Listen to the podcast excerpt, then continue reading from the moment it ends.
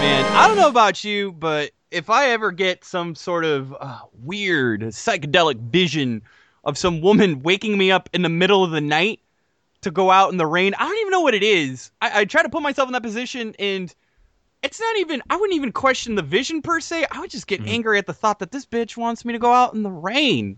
I don't like the rain. That's a I bit just- too much. I'm just I'm just like a wet I'm just like a fucking cat in the water though. I'm like a wet cat in the rain. like just don't- really, just like really, really bitter and upset when you get wet. You're like, nah, man. absolutely. I can see that. I, I can see if your hair was looking, you know, just kind of like like all gnarly and stuff like that. You'd be outside and it gets all wet and mad down. You're just like, nope. Oh my I'm, done, god, I'm done with this. dude. I'm done with Dude, this. yeah, you Your, should. your frown would just be a perfect upside down U. No, Sarah saw this shit because snow, snow is just cold rain. That's all it is. It's fucking More or less. Yeah, yeah. And I Yeah, just, it's a little more manageable though, but oh, but dude, it sucked in Boston. I was like Russell Crowe the entire time. I just stone faced and angry, hated it.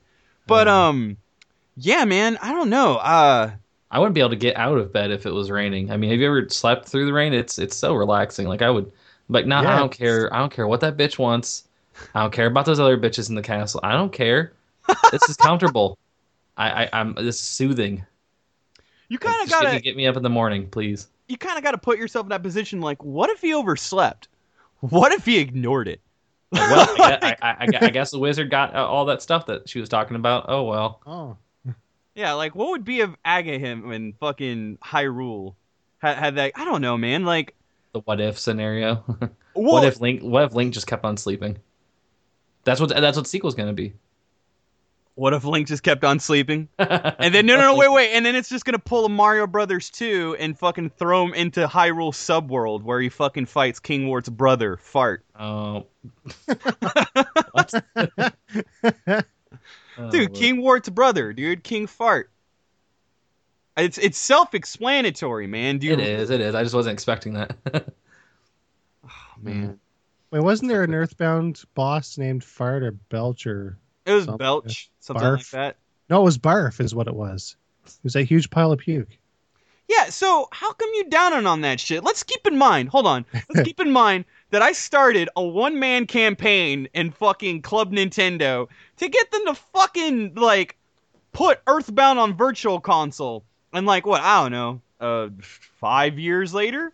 Five years later, they did it. Uh, and it's funny that I don't know, maybe four, because eventually I just petered. Oh, there's so much shit I haven't even registered. Mhm. Um, but I think the saddest part though is because there's still like so many different like licensing and image agreements, uh, and uh, references that they're gonna Yeah. have to edit it again, and it's not even gonna be the same Earthbound that everybody remembers. That's why it's because like somebody was just like, "How? Why the fuck is it taking eight months to dump a ROM on a service?" Yeah, And I'm just Pretty like, much. dude. That's a shame. It's like it's like not even like what people have been asking for. It's gonna be like just like a, a former shell of the game that they remember. I can I can see it now. People are gonna play it. They're gonna say, "What the fuck is this?" Yeah. Are they gonna say what is no not not what the fuck is this like like this isn't the game I remember. It's what the fuck is this? I I don't I actually I just don't know what this game is. you know, like that game I think is so like for the hardcore. Like the casual audience doesn't even know about that game. I don't think really. Uh, The thing- would you agree, about or- the whole thing, right? Like it's it's so it's for the hardcore, yes, but the hardcore already have it, and they've got the right version, if you know what I mean, right? So I, I know, man. I'm cheap, but I went and bought point? it. Like uh, you've got it, right? No, I don't. I need to buy it. Oh, you you don't have an actual copy for SNES. No. That's weird. You know what I do have, sure though? one. You know what's even weirder? You know what I do have? What? Fucking Earthbound Zero. I got an Earthbound Zero repro. Of course. Yeah, of course, because I'm that fucking weirdo. I don't know, man. I I just recently bought Samurai Pizza Cats, and that's what's been in my fucking Famicom as of late. And Nice. Nice. yeah, it, fucking game, dude. There is so much shit, dude. That like, That's coming we- to DVD soon. Actually, is it? Ooh, sweet. it is. Oh, dude, I'm just I just picked up volume one and two of mm, some Ducktales, and I need to get I need to get at me some fucking volume three, and then and then I fucking found all the Rockies in a set, and like I didn't care if I owned them, I bought them again, cause I I can't get enough of some Sly. Oh my god. You know what though? I'll be honest, and I've said this before at least twice on the show. montage scene in Rocky Four is hands down the the, fucking best the music best. It's the goddamn It is yeah, best. it is. It is the shit. It is the I want, shit. I want, I want to drag a tree Dude, everywhere I go. The shit. Bro, I want to chop the fuck out of some wood. Like, Mhm, God, mhm. did we did we do this one already? Yeah, we did. Probably, probably. It- ah. right, Oh, Well, like the figurative link watch to that. the past. Let's fucking talk about Link to the Past. I get it because his name's Link.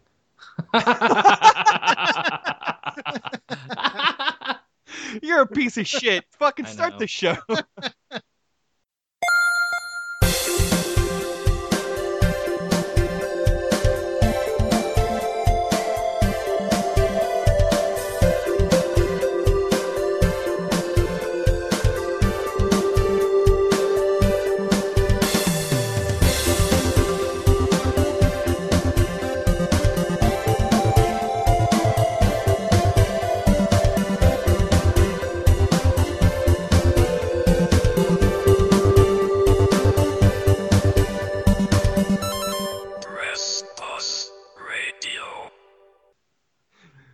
All right, so yeah, It- it- Nintendo always does that shit, like naming titles with like you know words that have the initials DS for any of their DS games. It's like, oh, like, We come on, Nintendo, like what are you doing? Like, like are we I get really it, but you're not. You're, again? Are we Oh, really I- gonna have I'm, I'm, I'm just saying, like, I, I just know that, like, Link to the Past, like, oh yeah, because you know, Link, right?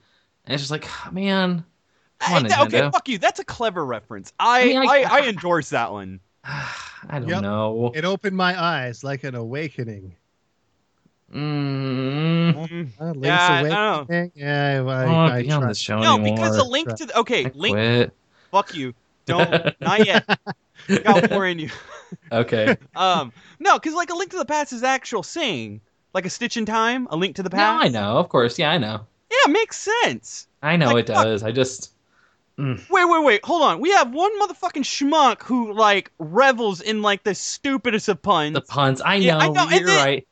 And then you, you, you. Maybe, maybe I'm just here. jealous because they got got to it so so early. say- Like what, 92 or something like that. People say that uh, puns are the lowest form of humor, but I think I got to disagree on that. You got to have a pretty good understanding of the language in order to pull them off, right? It's true. It's true. I, I think. I think maybe I'm just maybe I'm just jealous. I'm just, I'm feeling one on. I thought he was literally gonna use one right there in that sentence. It's like I can't. he- I, He probably was. I probably just interrupted him from doing it. I'm just, I'm on fucking eggshells, dude. like, come on, man, give me one. Get- It's Uh, it's on it'll happen. I'm sure It will. Well, yeah, it, it- the show just started. Yeah. I did. Mhm. Welcome everybody. Press Pause Right. Radio Games Club. We got another. We got a Games Club on a Games Club in a Games Man. Club. It's a Yeah. triple feature. Yeah, we've, we, we've done a lot of those. Yeah. We're mm. but we Like felt a Triforce, my friend. Oh, there it is. Yes, there it is. that, that's wait more like long. a reference. I don't know if that's a pun. Is that you think Yeah. that'd be like a reference? I'm not so hmm, sure. An that. illusion. We'll call that an illusion. Okay, An I'll, yeah, illusion? yeah. Okay, we'll do that. I'll, sure. I'll give that to you. For for those who are illiterate, illusion with an A, not illusion. Sarah, Sarah's not a magician. I was gonna say, yeah, it's all in your mind. Oh my god! But what if you were? Mind I would love that. I like it. I got the eyebrows for it. Oh, oh, dude, mm, I want that a, as a GIF now. If you Steven can- Seagal eyebrows. Oh, dude, if you can make that a GIF, I swear to God, you would make He the can. rest of He, my he did hair. one of me. He, he did a talking head with me, so I'm sure you could Oh, probably pull want- it want- That was Dude. awesome, by the way. Oh, I loved it, dude. I I, I, I- was like, he, I was like, he's not gonna I- fucking do that. And like, sure enough, he did. But the thing was, is like I took that picture of you in front of the World of Warcraft thingy, right? And yeah. I was like, mask. how am I going to do this? And I sort of visualized this three frame animation. And when I tried it and I, and I made it go, I couldn't help but laugh. It, it worked so perfect. it was pretty amazing. People it- need to it- I watch amused that. Um, myself way too much. ah, you need to watch that. Is it just me, or, or was I the only one that pointed out the irony that a Canadian did the talking head animation on another person? Like Not I don't know. That's weird. Okay, I can see. I I, I see the, the the um. the irony in it. Yeah, I can South see that. Park. I, only if you're Yeah. big into South Park, though. hmm Yeah, true. I I don't even really get the joke behind that, but whatever. It's fun. It's fun. Is it? Is it? It is. All right. Fucking. So my name's George, and uh, I played Link Hello, to the Past. George. Hey, hey, buddy. What's up? Uh, Not too bad. your name is Sarah, and My you, name is Sarah, and I played Link to the Past. You have played Link to the Imagine. Past. imagine the the astounding odds by which we both played Link to the Past in the recent past. And a shocker, I kind of sort of played Link to the Past. Hi. No. Hi. Uh, That's me in a nutshell. I started something, didn't finish it. Thanks, mom and dad. oh god. Well, dude, yeah, but at least you didn't get like the asshole barrage of fucking review copies while you're you're fucking out and about. Man, Uh, that I'm I'm just now dusting that out, and then I don't know. Um, so this games club is gonna be cool because it's gonna have traditional podcast pri- uh, proper, like uh, Mhm. you know, we always do, but um, we are planning some video supplements for it to do some highlights of what we'll be talking about with additional additional text. So uh, let's. Uh, I, it's been a while since I talked to you guys, though. Well, I mean, yeah. yeah, I mean, we're we're all busy playing the games for the real. well, especially me. I haven't talked to you in forever and a day. I know. Since man. PAX, in fact. What the fuck? Wow, that's crazy. That is crazy, actually. I'm sorry, dude. I've I am so fucking zonk because like I I kind of look back at like all the work that I've done the last month, and I'm still like doing like I just dude I've just been running on fucking farts and dreams like Mhm. at this point, farts A and winning combination. absolutely, and uh, I don't know a lot of that's coupled in with um a lot of that is coupled in with uh Rockstar. Um, it's been a whole year since I quit smoking cigarettes, you guys. Congratulations. Sick. That's there you awesome, have dude. it. And, And, here's just- to many more. I know. I just fucking, Very proud of you. Thank you, but I, I just want one so badly right now. And um, and then I, I got my second septum piercing, and I started my tattoo sleeve. So now I look even shittier as a human being. Just there you go. Just just go with go with new and better addictions. Awesome. Mm-hmm. there It's the we way go. to be. Yeah, I agree. Yeah. So this is pretty much it. Well, let let's not talk about what's been happening to us recently. Let's dive back. Di- and I'm not going to use the obvious. Let's just dive back. Just I want this to be like Come a falling on. exercise. You know you want to do it. not, not going to do it. I'm Okay. I'm gonna I'm gonna dive back into the recesses of the years. There we go. Ha. Okay. Yeah, because I'm because I'm the one percent. I'm fucking and I'll stick to it. You tippy toed around that one pretty well. I did. Ah, Mhm. maybe not so much. And we're gonna talk about the definitive Zelda. Uh, so enough talk. Have at you.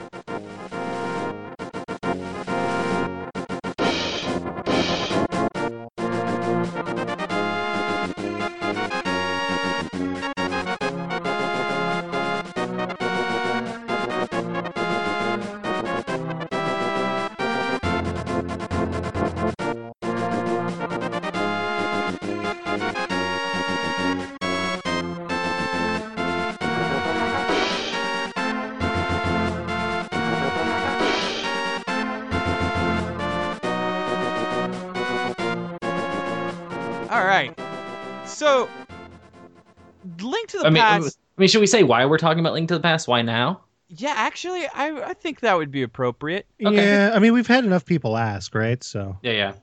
Yeah, well, it okay, okay, because like this was something we were honestly planning to do uh later at, At some one point. yeah, Yeah. definitely. I mean, it's it's kind of like when we talk about games clubbing Bioshock, like definitive games from you know our history. You know, games that define us, you know, and what we like and what we do, and maybe the reason why we do this now. I mean, I I, would probably say Link to the Past is one of those games that you know makes you want to be involved in games in some way, shape, or form. You know, or or just be enthusiastic about games. You know, it, it's very a, a very defining game. And see, the thing is, the thing is with uh, Link to the Past, it, it just sort of made itself relevant again when Nintendo did the uh, Nintendo Direct, I believe, on April 10th. And even though we came off the heels of Bioshock Infinite uh, Games Club, the fact that uh, they made a very bold move, like I don't know, it. Some are calling it the Final Fantasy X-2 of Legend of Zelda. I, I, I I feel like it's them doing like what we thought was the impossible. You know, like we'd always talk about like they're gonna they need to do a sequel to that game. It's like it's never gonna happen. They're never gonna do that, you know. And then for that to actually, you know, kind of take place, I, I just I almost didn't think it was real, you know, when they first announced it. you know and and that's the thing because it's not again uh, the the definition of a, a legend of zelda sequel is just, is so muddied uh, Wow. as opposed to the actual proper definition of of a sequel but yeah it's a continuation of an established storyline it's not we're gonna take a familiar setting, some familiar titles, and then we're gonna place them on an ocean or in the sky or you know in another world that seems like one before. I mean, it's a continuation of everything that was already set in place all the years past. And there you go, I did it. So there you go. Fuck all y'all. There you go. There it is. But but it's kind of weird because I mean, I we'll probably get to it at some point, but I mean, it kind of just it, it doesn't really leave you hanging. I mean, it's pretty cut and you know, you know, it's pretty much done at the end. I mean, like there's not really uh, you know, reference to a possibility of something else going on, is there? Yeah, it's pretty much self-contained as it is, Yeah, right? so, I mean, not it's really interesting much that- room for a sequel, to be honest. but still, you know what? I will say this, and where I think it's, uh, I think it gives them actually more room to be creative, if anything, because if you think about it, like the dichi- uh, the dichotomy of a Legend of Zelda formula requiring like specific elements that kind of fit to a, a set adherence of rules have kind of worked against it, especially within Skyward Sword. Like even when Skyward Sword tried to be a bit different, it didn't work out. Here you have like the flexibility of of delivering it in a 2D space. So you already have so much more that you can do with making it expansive, open, and then putting shit in it without overwhelming the player. So you have that advantage. B, Mhm. it has the ability to possibly be one of the more different Legend of Zeldas and quite possibly the most attractive, like the definitive Zelda. I mean, it's not there there aren't many and and again, we're talking about the Nintendo ones, not not the CDI ones. But Yeah. when I when I mention this, but like there there aren't really any Legend of Zeldas where you talk directly to the king. In fact, uh, the only one it didn't even come out to America was from the uh, BS Legend of Zeldas uh, on the BS Link to the Past with the um, contextual narrative that was done, where you actually took on missions for the king, and there was a man that was actually narrating and playing the voice of King of Hyrule, and you actually got to see him sit in his throne proper and do uh, extended shit. Which I wouldn't be surprised, being as none of us who don't have access to ROMs, you know, that may have been dumped on the internet, have been exposed to to begin with, I, I, I can gar- almost I don't want to say guarantee, but I could feel pretty confident in saying that Nintendo's gonna fucking mine that that material. But Not I mean, so sure though. The, the problem with the BS Zeldas is that there was that live element to it, right? You had to tune in at certain times. well, right. But what I mean by that is that there was actual different material. Like they, Oh they, yeah, they- I guess. that's what I'm talking about. They like the physical content, not not the actual like atmosphere. I mean, that would be fucking amazing. I, yes, I would it would. i- if they like did some sort of narrative like in that aspect i mean look at the success that bastion's seen with it. Like if you apply that in a legend of zelda verse like dude if you get patrick stewart to fucking narrate what i do and link to the past too like there you go 10 out of 10 like fucking game of the year 5 of 5 like th- th- that that game won metacritic right there.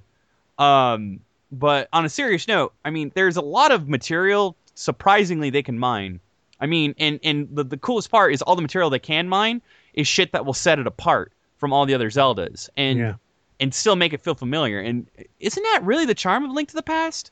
Like it, it manages to do so many different things that none of the other Zeldas have even done, and like most you know Zeldas on and beyond emulate. Especially Ocarina of Time. I, I don't I don't understand when people can pick apart Link to the Past in in comparison to Ocarina of Time when Link to the Past stands is not only one of the most the the definitive Zelda game, but one of the best games. Period. Mm. Mhm. Which Like- I can get behind. Like I'm not so big on Ocarina of Time, but dude, Link to the Past, fuck all y'all. That's the best ga- Zelda game there is. Well, see, and that's the thing. I mean, uh, funny enough, in in in the biggest sort of ironic way, um, where James is wrong a lot of the times, he's especially wrong with this one. He's not a Zelda fan, and Yeah. like it's cheating. It, it was weird. It was weird too because I remember like I was like, "Hey, you gonna be on this?" He's like, "Ah, I really don't want to talk about Zelda that much." I was like, "Like, what do you mean you don't want to talk about Zelda? Like, like why wouldn't you want to? I don't understand that. Like, it, it, like it seemed wrong to you. Like you know, like it did. I was, I was like, "Are you are you sick?" are- I mean, if- yeah. if, you know, if you can't make it on, we'll, we'll reschedule. Like, no, no, I just don't want to talk about Zelda. I'm like, well, what color's the sky, James? What color's the sky, dog? How many fingers am I holding? I, it's just weird. That shouldn't be in someone's vocabulary. I don't think it just seems wrong. I just I don't know. It'd be like someone saying they hated Mario. Like not just like ah, I don't really care about Mario. Just like I hate Mario. Fuck Mario. Well, I do hate New Super Mario Brothers too. Fuck that game. Well, you have to because it's the exact same thing. But you know, but dude, I love how you talk to me about to. Mario Brothers 3, and then uh, you've got a conversation. Well, no, but or I mean, world. yeah, Nah, not so much. Yeah, I know. I think we Uh, all decided three is a better game, but we did. Yeah. We still Yeah. do. Yeah. yeah. Kuribo shoe or bust, dog. Um, especially especially if it's on top of Sean. Yes, sir. exactly, drunk Sean. Absolutely. In a frog suit. When is he not drunk, you guys? I Man. love how we, I love how we've just kind of like put him out there as a drunkard, and he's totally not. no, he. Well, he kind of did that to himself on GDC when you see a grown bearded man carrying someone over his shoulder so he can get him to the nearest Mexican restaurant and feed him fucking alcohol absorbing Mexican food. He did that. He did that on on his own. yourself, Sean. Yep. Yeah, but anyway, um, no, it's just it's funny to me because uh, James uh, really he made a lot of strong stances about how Bioshock Infinite will forever be theorized for what it's done for video games, Mhm. and Link to the Past is in that boat now. I mean, it has I, I, it has arguably no. one of the most brilliant would s- compositions in games, and I mean not not musically, I mean just built like it's a fucking. I so- would s- I would say that perhaps as um as like uh, the original Super Mario Brothers has influenced action games uh, since its debut in 1986 uh, or 85 was it Wh- whatever it was. I would say that the Legend of Zelda, uh, A Link to the Past specifically, uh, sort of set a precedent for every adventure game that came out since as well and we can we can get into the finer nuances later because there's one in specific that I want to touch on. But uh, elements specifically brought in on uh, on this particular installment have really become such a mainstay that it's kind of hard to uh, to not bring up Zelda when comparing them to many modern games.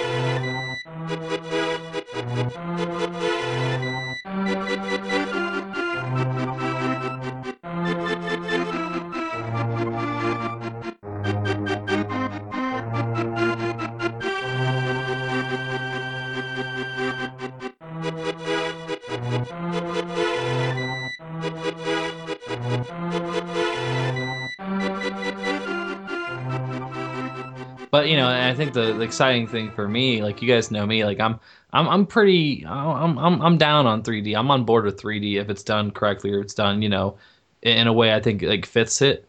And that's kind of why I'm excited about this sequel. You know, the fact that you know the game was kind of just you know for its time it did a lot of great things, but you know that sense of like you know multiple levels, you know like you know like the top being overlaid over the like the bottom floor like all that stuff you know it was done pretty well for the time but you know obviously there was limitations.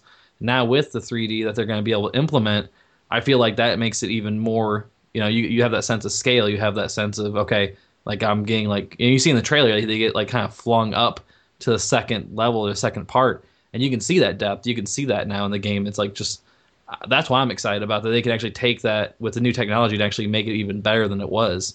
But um yeah i, I totally agree. Like especially for uh, that game being out for i mean what 20 years now Yeah, and more even than 20 then, years at this point you know I, I would say that if if you could find me, I I, I was 20 always 22 years. 22 22 years. years yep Yeah, mode seven. people listening to our show they're younger than that Yeah. Jesus Christ, yeah, there are, and they have no business. Fucking, where are your parents? get off my lawn God damn it. uh, but no, to be, going back though, like the mode seven in in the Super NES library. I mean, be it Super Mario World or ActRaiser or fucking the arguably the only other good mode seven game that that I mean heavily uses it is like Castlevania four, Super Castlevania four, and then the definitive one is definitely Legend of Zelda: Link to the Past because again. It it's built around and, and that speaks only a testament to the game in general it's constructed in such an intentional way that I don't I don't know, man. Like I I I love you you guys hear me say words like organic and and a resonance like something that that uh, speaks to you in ways that doesn't feel like it's directly communicating with you but more or less sharing with you and something that immerses you in between. And link to the past is quite honestly the very first example of that really done seriously within the video game realm. I mean, honestly, you you can argue that other games have done it beforehand within NES past or even Sega Atari Pass if you really want to fucking be weird. But Super Super NES um, having Link to the Past and doing so, it it'll essentially speak to the themes that I really want to touch on, and I, and I kind of want to touch about why this game is significant because uh, most have argued with me just like how Link to the Past is overrated, and I don't understand that. The, hearing that is like hearing like somebody fucking talk shit on Super Metroid, and I'm not I'm not trying to bring up an argument. I'm just again it, as as James or fucking James expressed his like disinterest. It boggles my mind why, and you know. I can't imagine he's the only one who's saying that. So that's that's what really makes this Games Club because like honestly, it was really it was really good to hear that this games club wasn't about just people who are reminiscing, but people who wanted an excuse to play it so they can hear us talk about it. And now it makes me feel good to know that they can experience just like why I love this game. And this game, if you were to ever talk about how I'm gonna I'm gonna go ahead and throw out in this argument if we can just fling right into it before we really get physically into the game. So I'm going to use Andrew as the best example because Andrew, on quite honestly, is the best example. Sarah and I have grown up on obscure games. I mean, obscure. Like we try to get Andrew to play it, but she fucking he, he won't. like, like there's we, we can. there are we, would be hard pressed to to pay him to to play some of the shit we have. Well, no, we just give it to him. oh yeah, yeah. or we convince him to buy it. There you go. Mm-hmm. Yeah, but um, but generally, no. I mean, there's some old shit that he can play, and then there's others that he can't. It just it it doesn't hit the same note with him. And honestly, mm-hmm. we get it. I mean, it's hard to it's hard to go back if I hadn't experienced it. and know, initially. And you know, and Sarah's kind of touched on a point, and and I want Sarah to fully understand what I'm saying when I bring this up. But Sarah once told me that there's uh, somebody he personally knows that that pretty much kind of harps negatively on retro gaming that there's just you know there's no way to really go back to it that there's no point.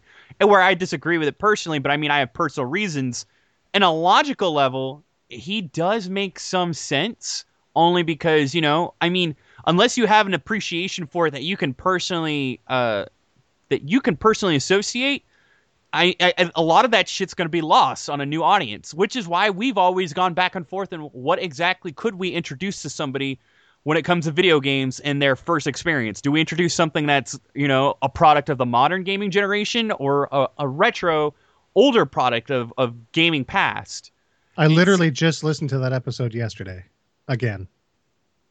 Which episode? The uh the parenting and gaming. I yeah, dude, I really liked that episode. It was it made it's me good episode. Good. Yeah, it's good. Um, but I I do want to say though that um, Link to the Past is the exception to these uh to these apprehensions, and quite honestly. You know, I, I could fucking confidently say that it it is the most, and people use this description a lot, and it and it kind of like you know, it's like fucking somebody using the word awesome and, and like some really stupid nerd just getting freaked out over somebody using the word awesome uh, out of context of the literal definition for it. But I mean, a lot of people throw in that, that analogy like it ages like a fine wine. And dude, there's a lot of games that don't age like a fine wine. And like when people use that shit with like Clay Fighters or fucking Primal Rage, I just shake God, my those, head. Those games have aged into turpentine. I, I not, not, not necessarily. Primal Rage is fucking. It, it's unique. I will say that it's it's kind of shitty, but I really. Clay Fighter. Oh no, the original Clay Fighters are fucking dumb. Hey, do you want to hear Ta-da. something fucking insane? Oh man. Holy. I don't shit. know. do you want to hear something fucking insane? Do you know how much the Clay Fighters are right now for collector value on the Nintendo 64? The game? Yeah, the games, both of them. Okay. 64 and three thirds, and then 64 and a half director's cut, like both of them. Yeah, yeah. Dude, they're like fucking hundreds of dollars. No. What? They're No. hundred. I'm not. Did fucking look them up. No, Look there's them no up. way. There Really? it is. That is the way. They're Man. fucking. They're like obnoxiously expensive. Like they're they're so bad too. Well, they're not. Uh, no, director's cut was actually kind of fun and fixed it, but then the other one's not good. But it, I can't okay. imagine yeah. anyone. Um. Holy shit. Okay. Well, yeah, he's no, right. how much? How much? All right. Clay Fighter Sculptor's Cut N64. good condition cartridge only, two hundred and fifty bucks. Fuck If, yeah. if, if, off, you, if you have a if you have a complete inbox, twenty five hundred dollars. Jesus Christ! Why? Why is that fucking game so expensive? I I have no idea. Whereas you can buy What? fucking Ocarina, you know, or Majora's Mask for thirty dollars for N sixty four. You know, this shit's a couple of grand. No, what's wrong with you people? You guys are doing it wrong. It's kind of Uh, weird, uh. isn't it? The most expensive games are always the oh, shittiest. it's terrible. Yeah. so terrible. Well, no, except Panic Restaurant, man. I've been kind of getting this. um Oh man, I want Panic Restaurant bad, and it's fucking stupid expensive. Um, but anyway, What's it yeah, called?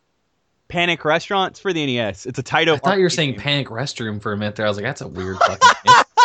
That's a sequel. Uh, After Uh. Panic rest- a restaurant, you go to Panic Restroom. yeah, you're the bathroom attendant. hmm hmm and you have to fight evil toiletries and, and literal douchebags. It's it's quite a fucking mess. Um, but no, fuck me, dude. I don't remember where. Oh, okay, yeah. So like, I can honestly say that Legend of Zelda is the, that the the perfect definition, or I would say like the textbook dictionary reference that everyone should use when a when an older game ages like a fine wine. It it is quite honestly a game that gets better with the re- of like replay throughs. Like it, it like I you know I know this is really weird, but stick with me. It echoes a lot of the sentiments that I can associate with Bioshock Infinite through in, in terms of replay. Like never does that game get old in any way when you replay through it. You it's one of those games that I could wholeheartedly endorse or even like I could, I could totally buy it when somebody tells me I started over literally after the credits stopped rolling. I can Mhm. buy that because there's even in with all the the charm and the whimsy inherent within the the actual theme and just overall ambiance of Hyrule and and how they nail it for the Super NES. That game has such like it's like when you buy a fine fucking piece of furniture from IKEA and you know you've done that everywhere else, but IKEA got it right in so many ways, the, down to the very construct, down to the very fucking wood grain, and and that that's linked to the past. And with the older you get, and the more time you revisit it, the more things that you notice that just complement it. Like it's it's just so insane. I know I've been just like going on and on, but I, I don't know. I've never. I can honestly say that I have never played a game that's been this brilliantly designed. and also stuff that you uh it, well you saw it the first time but notice that things have really changed since then too which we'll uh, we'll get into soon Well, see, the thing is with uh, Legend of Zelda. I mean, even as far as more modern examples, other than Wind Waker, because Wind Waker I still feel is the exception to the example, and I know you guys will agree. Uh, Legend of Zelda was almost basically built around the concept of an organic world that you get lost in. The direction is there if you can find it and you have to pick up on it, but it's very much a world that you can get lost in and yet at the same time that you can take in and take uh, you can give in and then uh, take back. And the what i mean by that is if you pay attention and, and you slowly adapt and when i mean games all basically possess that that that uh, feature that that charm of adaptability where after you've spent time and and you've been able to get like some hands-on like tangibility with what does work and what doesn't work within the si- uh, within the system that the game puts you in you slowly start to learn from it. It really is that that coming of age sort of design where i see trees that normally wouldn't have meant anything more to me and then i see trees as a form of stepping stone to reach something that i could more or less think that may be a path to another part of the world that i have yet to explore and and that's the beauty of Legend of Zelda. See, games like Mega Man X, for example, or other older games that are that stand the test of time the way they do is because they communicate how they play and what they do through direct gameplay, through through a sense of actual tangible trial and error, and then the fact that that builds within your your muscle from eye to muscle movement that that only advances. And mm-hmm. What what I love about Link to the Past is that it's still it's so deceptive in how deep that well goes. Like we've we talked about, it's 22 years, and yet I've just recently gone back and I've noticed things in my in my 27th year of life. You know, and and it and it it boggles my mind just from the multiple times that I've replayed this game from my youth up into my teenage, up until recently, up until when even when we started Press Pause Radio, I could safely say that I've already played and replayed through Link to the Past at least once. It's a game that's just so easy to revisit, and when you do, it has it has this unique ability to feel new again because there's so much shit in the world. You know, I can I can definitely say that I'm probably there there's got to be somebody out there that has found everything there is to find in Link to the Past. I mean, come on, like I said, it's a 22 year old game. Like there's there's a lot of hidden depth, but like it eventually there's a limit. But it's the game's ability to fucking hide it and to slowly like you know what I mean. It it all depends on the player, and I could I can argue that that player fucking put way too much time, like more time that you would think. Mm-hmm. So I don't know. I, it's just something that that I, I I think I love about it the most is it takes this concept and then it refines it and in the process sets a whole new standard that games are still trying to set. Like Skyrim, for example. Skyrim to me is quite honestly one of the most I would you know it's kind of it, it, sound weird to say it, but it's probably one of the more uh, accurate uh, representations of modern games trying to emulate some of those ideals because there there are points of Skyrim, whether it be Whitefall or or some of the other towns that have this, they have their placement, and they have their intentional spot to where you, you can navigate, you can you can roam the world of Skyrim, and people you'll know where you're at even aside from the map. But it's a game that you, you enjoy getting lost in, and it's a game that you enjoy communicating what you can do. Granted, there's shit that I still haven't found, and I'm gonna argue there's might be some shit others haven't found because of how large it is, but it it more or less hits the same tone. Yeah, I agree with that. Well, I think I think also it's the fact that like you're saying, people become invested in it. You know, I mean, it, it's it's not just you know playing the game like you like you do feel like you know you're on this adventure and that you're finding things and that I, I totally agree with you. I mean, you, you you learn these things through gameplay you know, it's not the kind of game like it does give you a little bit of a tutorial right at the beginning, but you're stumbling across things and finding things that aren't really clearly explained to you. And then once you've done that, you realize, oh, okay, that's an element of the gameplay that I can use. I didn't even know I, I you know, it wasn't clearly defined to me. I just found out just by doing, you know, and, and you, you, that's that's how you play through the majority of the game. It's just you know using these skills and just kind of figuring it out on your own. And it's so I mean, like you said, it's organic. Like you, you know, you're just you're not looking at a book, a strategy guide. You're not looking up a gameplay, you know, walkthrough. Like you're just learning this. I mean, we didn't have this stuff in the '90s. You know, I mean, that's what's so cool about. Like you were on this adventure just like Link, and yeah, I mean, even now, like when I was, I was playing a little bit today, just to kind of get back into it, and like just it's so amazing how that all works. Like without even trying to, it just it makes you feel like, oh, I can't believe I found that. This is amazing you know, even like when you like you cut away some of the brush, you know, you cut away and you're like, oh, there's a hidden entrance. Like I I didn't realize that was even there. Like cool. It's just so amazing. And you're right, games even now can't do that. Like they'll try so hard to emulate and they can't even try. And this just does it naturally. And I think uh, in terms of like the scope that uh, that Link to the Past has and how it uh, how it's sort of emulated in games of today, uh, with people playing it and with so much to find, there will be people that of course go through the game and find different stuff. And so it sort of adds to the sort of lore uh, to the game like where where one person will have his own sort of account and then mm-hmm. another person will hear about it and say what? There's no way. And he goes back and checks it out. And then it's almost like a it's almost like a treasure map that can be used over and over again. You hear about this legend you check it out and sure enough it's there. You want to hear a really uh, ironic discovery that i made in in this games club? That What's again that? I, like, that's the beauty of this game. I discovered something I didn't even know you can do, and it's ironic because it's almost kind of obvious. But I don't. I'm. I don't think I'm alone. So if you use the Pegasus boots and you charge into uh, the trees, you'll sometimes uh, come across wasps, right? And yeah. then your very first reaction, kill the fucking thing because it will attack you. Right, right. You can catch it with a bug net, and when you catch it and bottle it, it'll stay as an item in your bottle, and then when you release it, you've tamed that bug, and it'll go around attacking enemies on the screen. Yes, it will. That's, That's pretty cool. that's It's awesome. fucking I didn't know ridiculous. that. I did not is know cool. that. And, and and they won't they won't come out and directly tell you that. You just kind of just figure that out.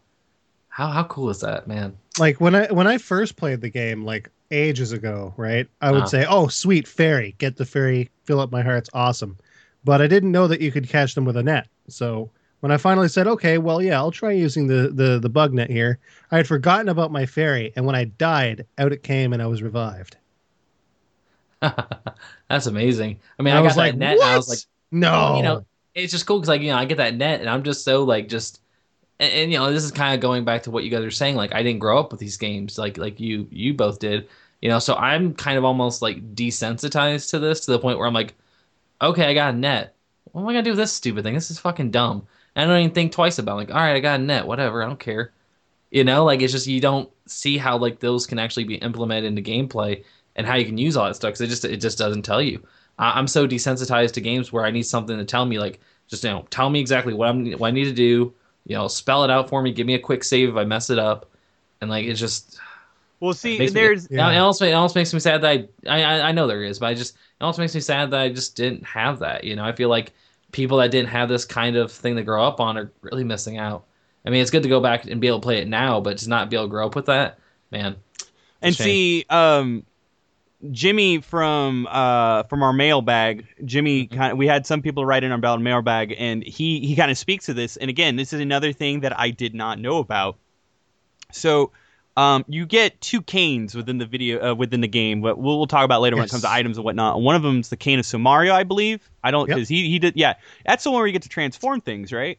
uh, no. That's cane of Byrna.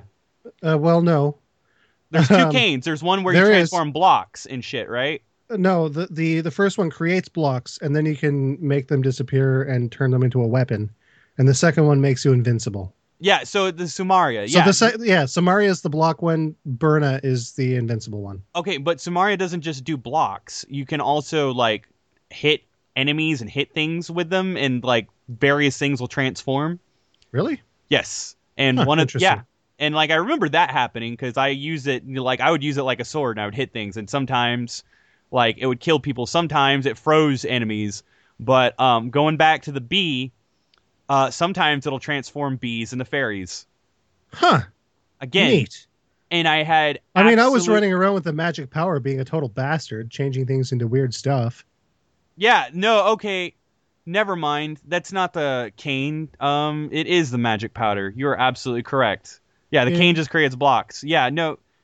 Okay, so looks like me and you both learned something today, Jimmy.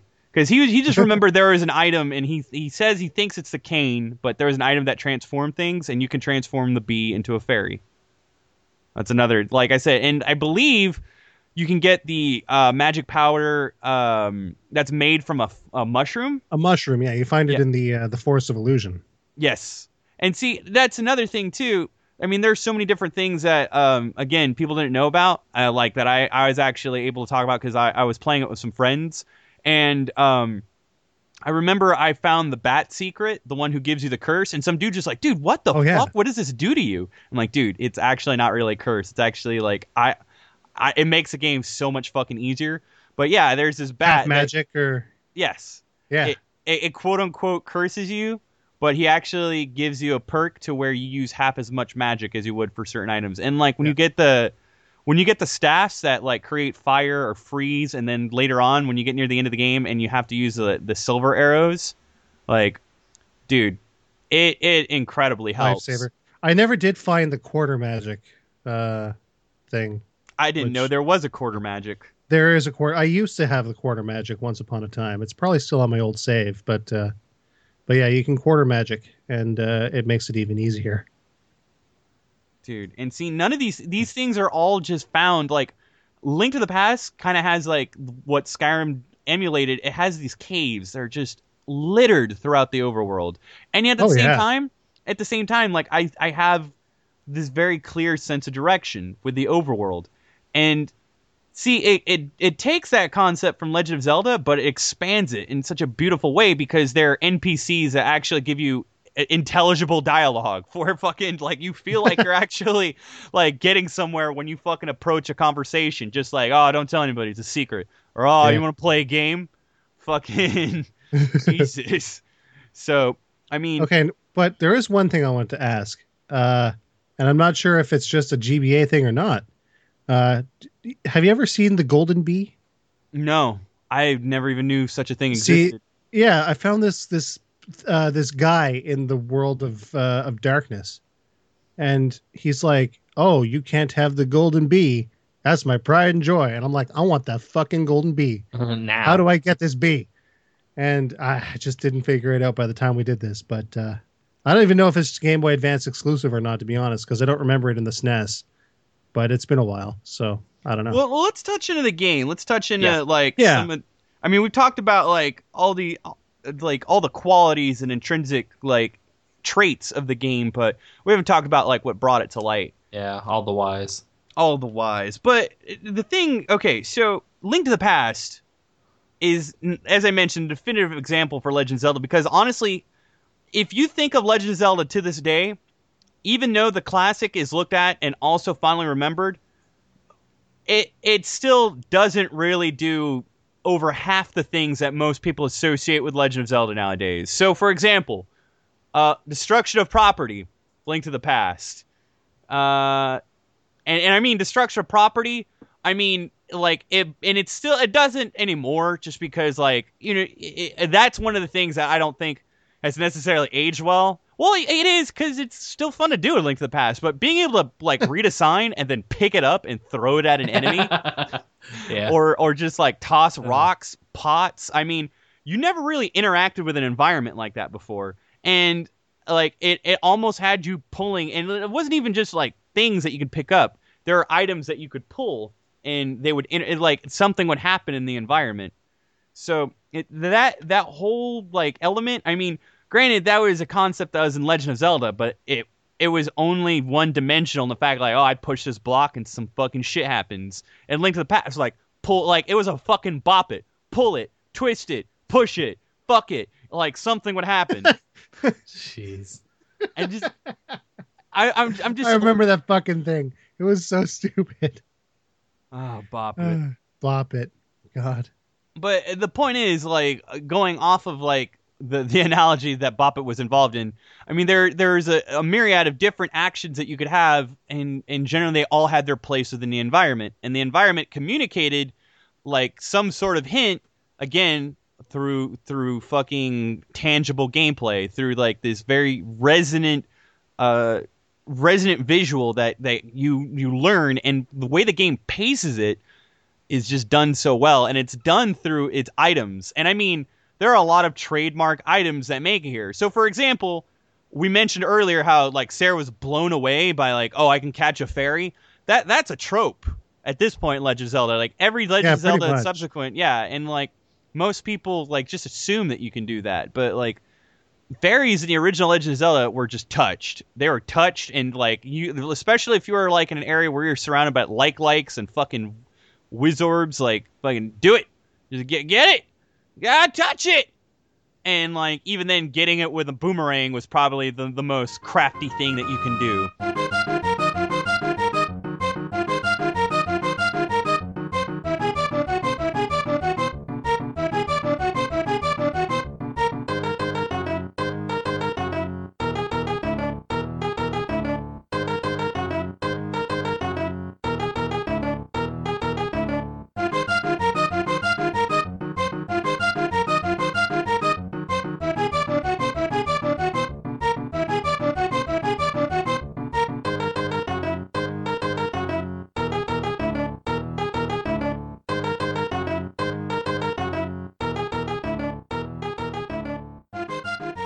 Yeah, with Link to the Past, however, Link to the Past gave you that that ability, like something that was just like insane.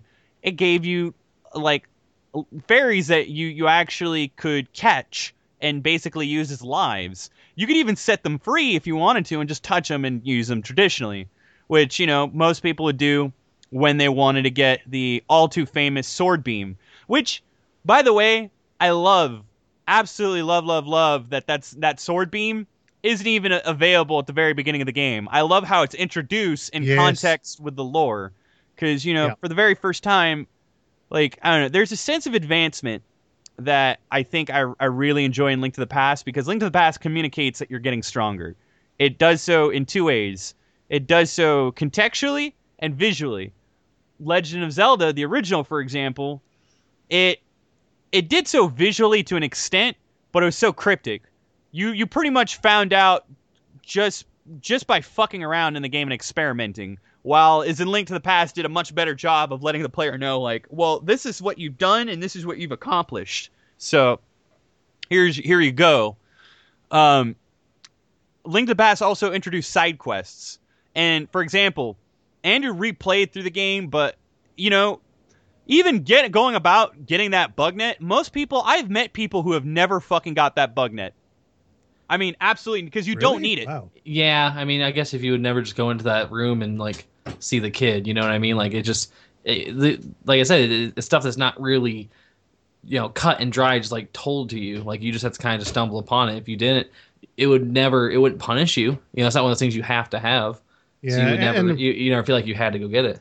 Well, and to be can- honest, like this time around, I had no. I I actually uh, got uh, stumbled upon it randomly. To be honest, I was just like, okay, here's a host. Talk to this guy. Oh, bug net, sweet. I'm out. I, I had no intention of getting it when I did.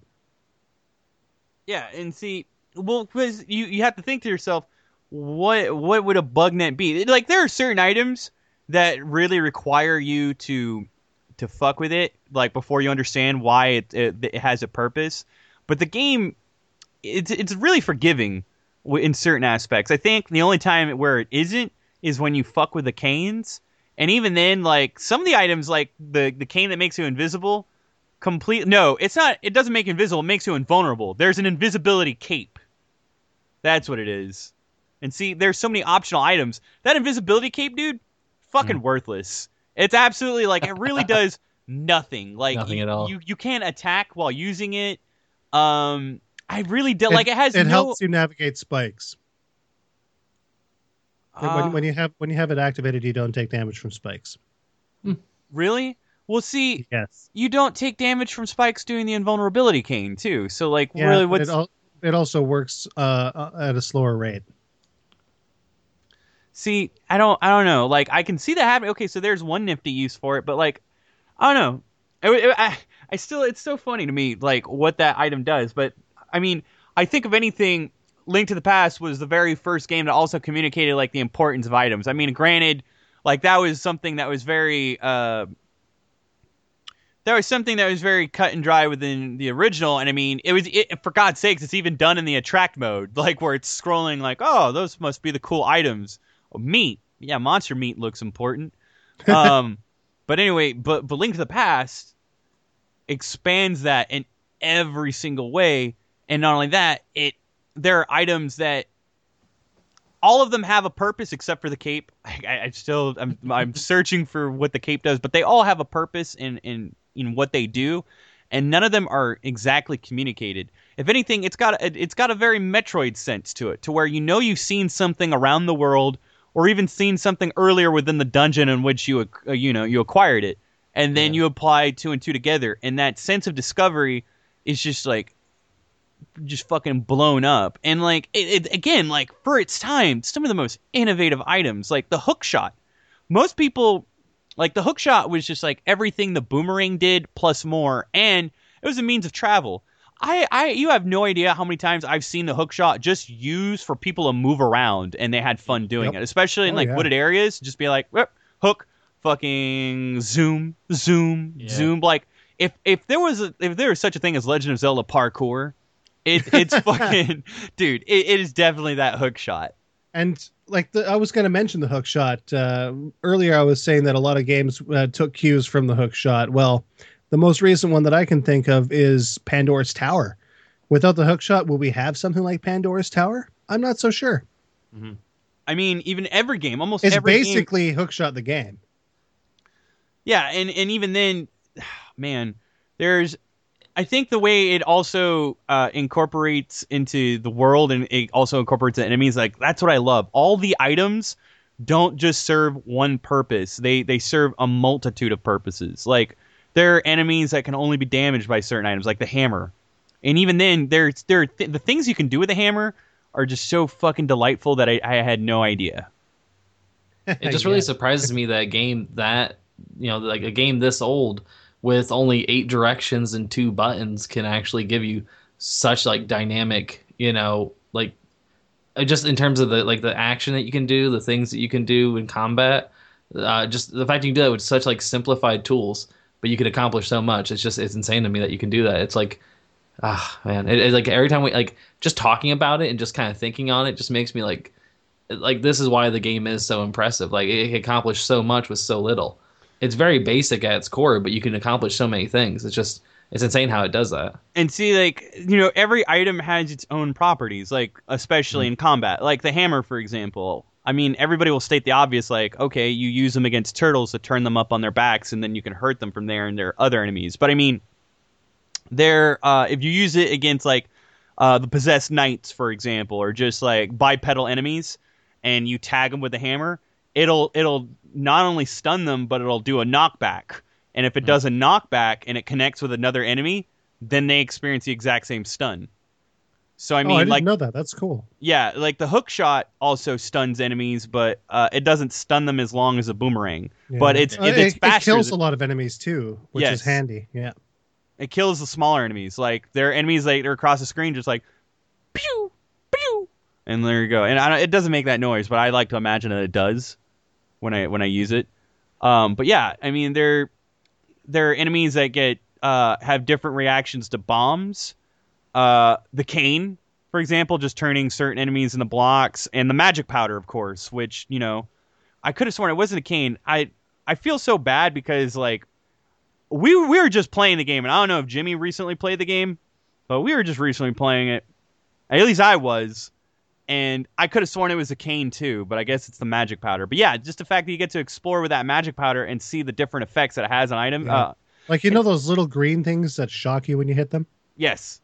Yeah, you can put glasses and weird lips on them with the magic powder. What? Oh yeah, I forgot about that. No, I remember the, that the now. blob things? Yeah, the, Yeah. like the cactus blob things. If you shoot them with uh, magic powder, it transforms them.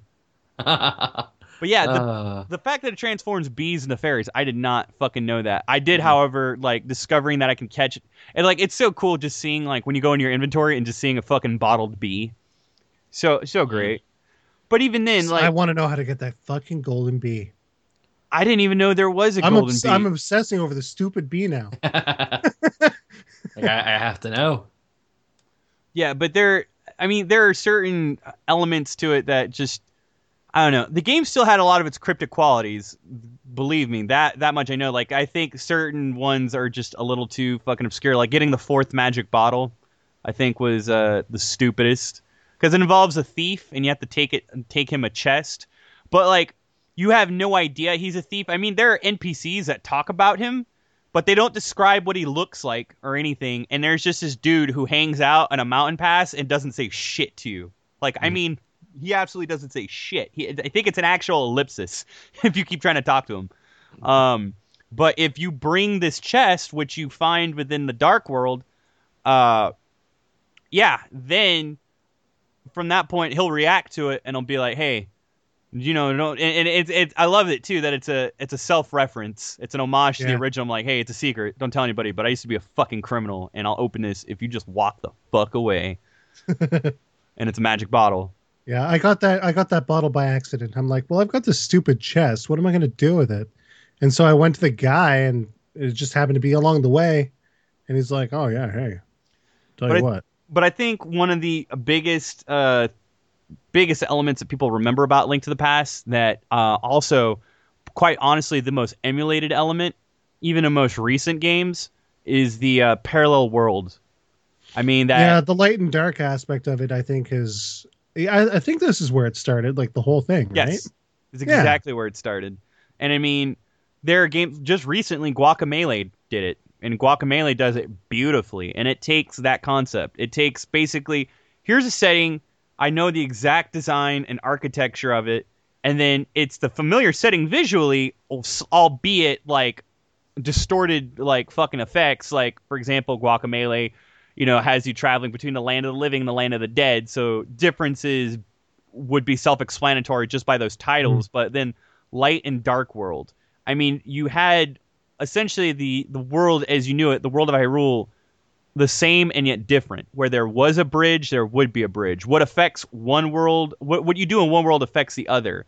And when you when you like imagine if like we're so desensitized because I said like a lot of fucking games do that now. I mean, Castlevania does it with Upside Down Castle. Uh, Guacamelee did it. Um, shit, man. Uh, you know, even to even to sort of a lesser extent, Ikaruga and Chaos Field do it in shmups.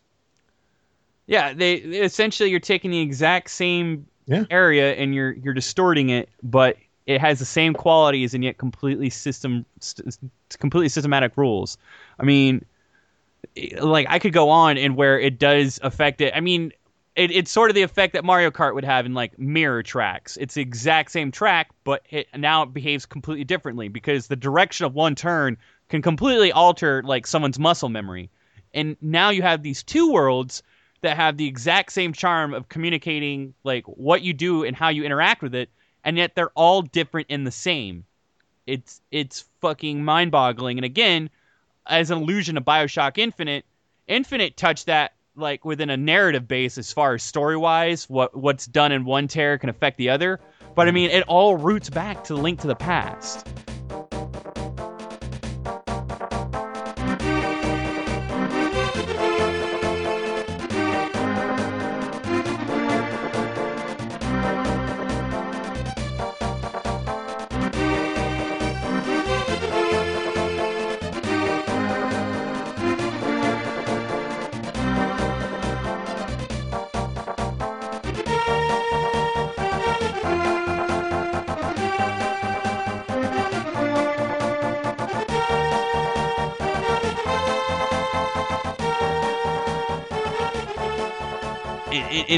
Boggles my mind that, for example, uh, entering one of the dungeons involves you basically flooding it. However, there's no way to flood it within within the dark world. You have to uh, basically uh, no no I'm sorry you have to drain it.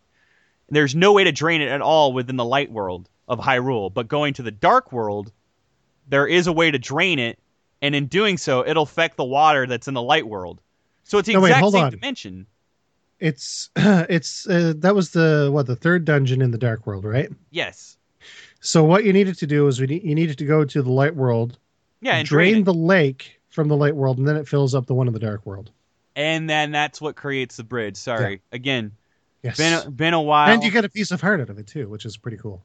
yes, and you get another piece of heart if you interact with the uh, fucking fish. so crazy that like you can do that and then like there's another uh SNES classic Chrono Trigger does the same kind of stuff but using time instead of light and dark. It's just ah Yes, it's insane. It's so cool how like the, like ah man, I don't know. You, but essentially, like it, it, it, it takes that concept where it's something that's incredibly simple, Mhm. and yet it, it gives Holy- it yeah. 40 different faces. It's the Mhm. same person with 40 different faces, and yet you you know you've built a rapport with that person, and yet you you're continually getting to know this person just through one face and discovering others. And the way it attacks you and how you go about doing it is what what makes that game stand time. Because there are many games that try to do that and they can't pull it off. It it feels like a fucking like a monstrosity, like a, a defective example. But Link to the Past does it with such sharp and cognizant design. And you know, I don't know. I think if anything, you know, in this case, I, I really can't laud it because I feel like modern Zeldas have communicated much more. But like, I think Link to the Past is definitely the very first example. Now, it's definitely been improved upon with modern Zeldas, but mm-hmm. it, they with what they had, I will definitely go out is to say that, and even then, you still get that sense going back and revisiting it. Just it doesn't hit you as hard as it did when you first played it. Like just the fact that the world feels like a living, breathing world aesthetically and and and just tangibly. Like thing, I mean, tangibly, of course, more or less tangibly, but I mean, all I think the enemies. mostly tangibly. I Yeah. think the sense of uh, of your uh, impact upon the world, no matter what it, what you're doing, really sort of stands apart uh, from a lot of other games. I mean, it does, but I mean, going back, it doesn't have the same splendor that it did once before. Like I can say without a shadow of a doubt, and I mean, we've talked about it before, and it's it's it's what makes it amazing, and almost at the same time, speaking like it's it's just really weird. I think Nintendo it it's weird that the two the next two Zeldas, other than the one that's be like that's being developed that's going to be new. Have you noticed that no one's really talking about or even mentioning the fact that, and I know Nintendo did, they did mention like, oh, we're doing a new one for Wii U, right? So See, that's what I was that's what I was really not sure about because I, I thought it was only 3DS, but I didn't know if they're doing something else for the Wii U or not. well, no, no, there's two Zelda projects that have been like announced. It's Link to the Past two, Yeah. and then the Wind Waker remake. Okay. and and everybody's losing their shit over that and they're totally getting stoked about it and yet they've mm-hmm. also mentioned oh yeah remember that zelda demo that you saw when we first showed off the wii u yeah we're Oh, working on that and they, and they Oh, mentioned shit. and they mentioned it to people hey we're also doing a brand new legend of zelda and if you if you just think about it between all those three things have you noticed how weird it is that people have just Nobody's not talking about the new project. no nobody's talking about the new project everybody's so excited about wind waker and link to the past too It, it, And- it's like I said. I mean, it's like the thing that people didn't think was ever going to happen. Like, yeah, like we kind of figured there'd be a new Zelda. You know, like that's just that just it, it's like saying there's to be a new Mario game for Wii U. Like it's just you assume that's to happen. You know, but then to say that they're doing a sequel to a game, you know, a very well loved and you know established title, like that's I think what people are so excited about because they just didn't think it was to happen, and now it is.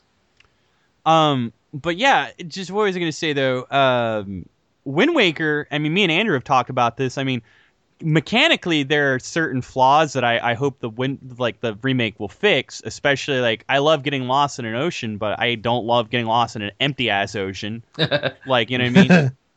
like there there are certain. Wh- wh- Which I think they'll probably be able to implement the gamepad with that pretty pretty nicely. Oh yeah, to circumnavigate using the Yep. Gamepad to circumnavigate will be fucking beautiful. But what I wanted to mention though is visually, like that was one of the most timeless examples. Oh, yeah. yeah, like Yeah. that that game, like I you know it's so funny how many people have just like gawked at like uh or galled I should say, Cel shading, yeah, like ugh, Yeah. gross. and the way no, and yet like, the you- way it, well I was just gonna say the way it was done.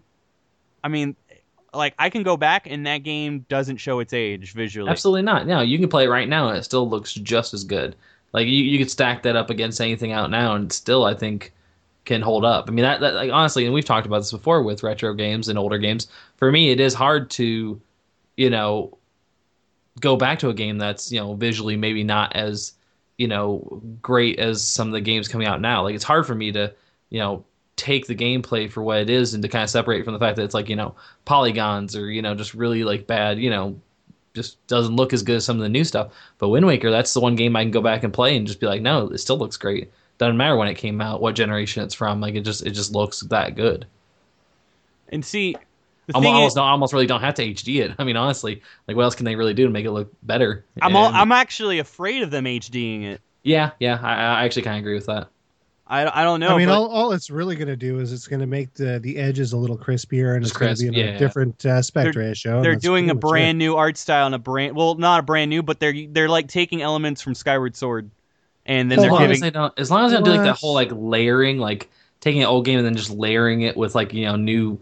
Like I hate when they do that shit. yeah, They that's do it with exactly what they're vs. doing. They're giving new Oh. textures, doing a bunch of shit. you guys, have you guys not But- seen the screenshots and trailer for it? They're Not like, really. dude, look at look at the side by side. Like, you know how like Wind Waker has that very minimalistic coloring.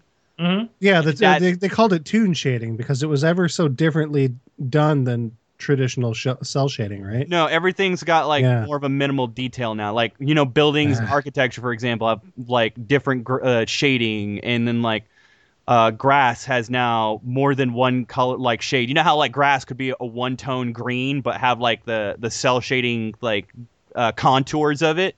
Yeah. Now they have great like colored gradation to define the contours. It's just it's a more detailed Wind Waker, and I feel like the animation that they achieved with like the simplistic cel shading is going to get lost in all that detailing. They're they're reskinning Yeah, it. it is. It does not. It is not just. It's not fucking Wind Waker HD'd. It's completely rehauled with a new visual style. Which I'm gonna assume. I, I guarantee it's gonna really echo a lot with what was done with Skyward Sword, because Skyward Sword is basically the marriage visually between Wind Waker and Twilight Princess, and I think they're gonna go that route.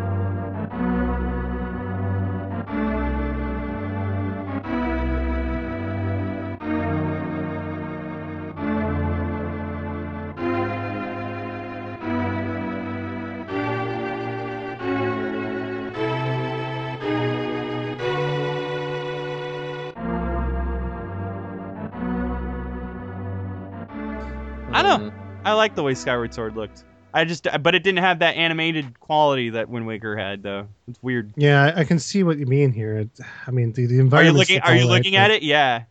It's fucking Yeah, weird. but I mean, looking at the the actual character models, yeah, no.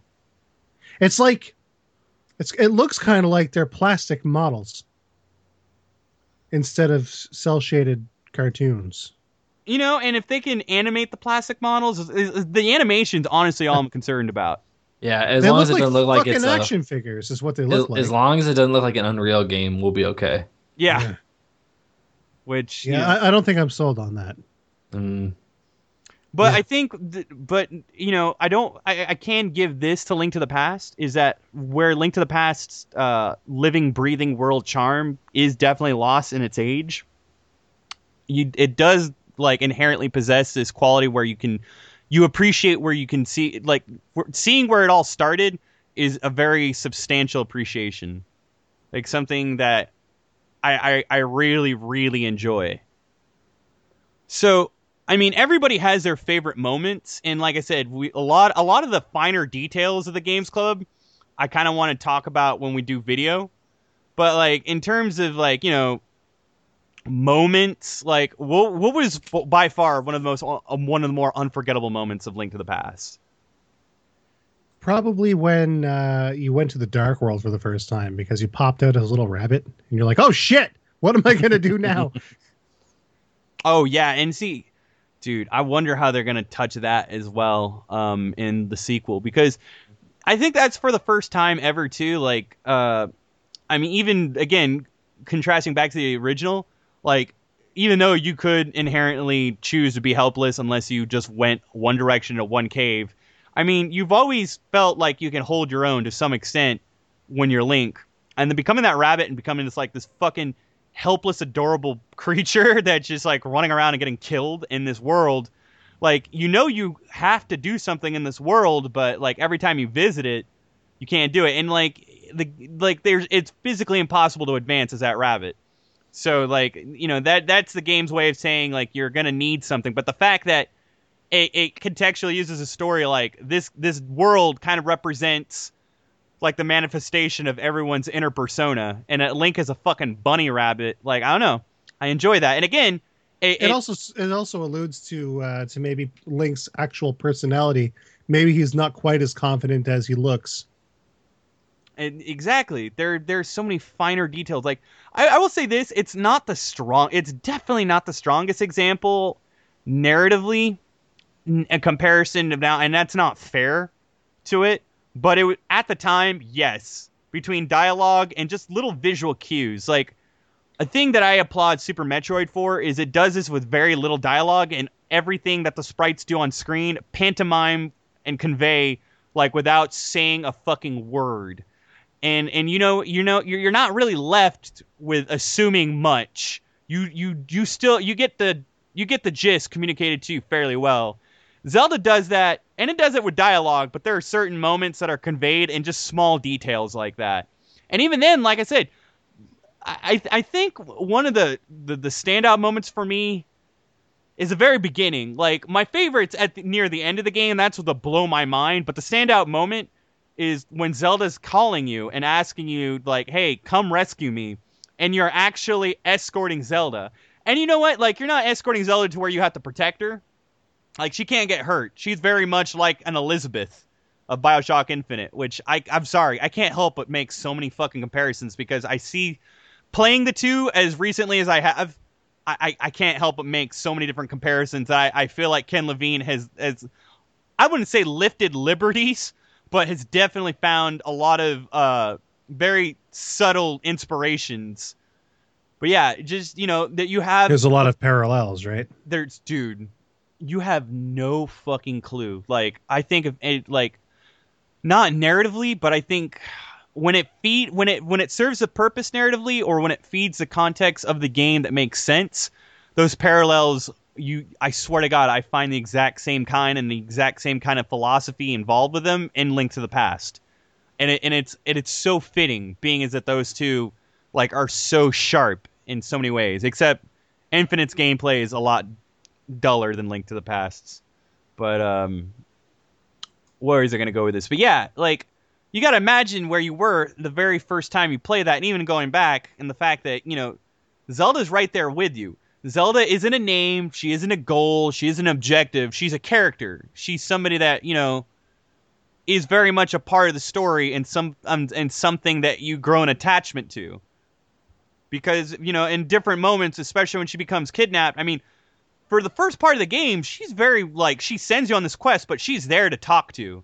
And like I know a lot of people don't do it, but again, it's it speaks to the like uh, to the hidden depth of Link to the Past.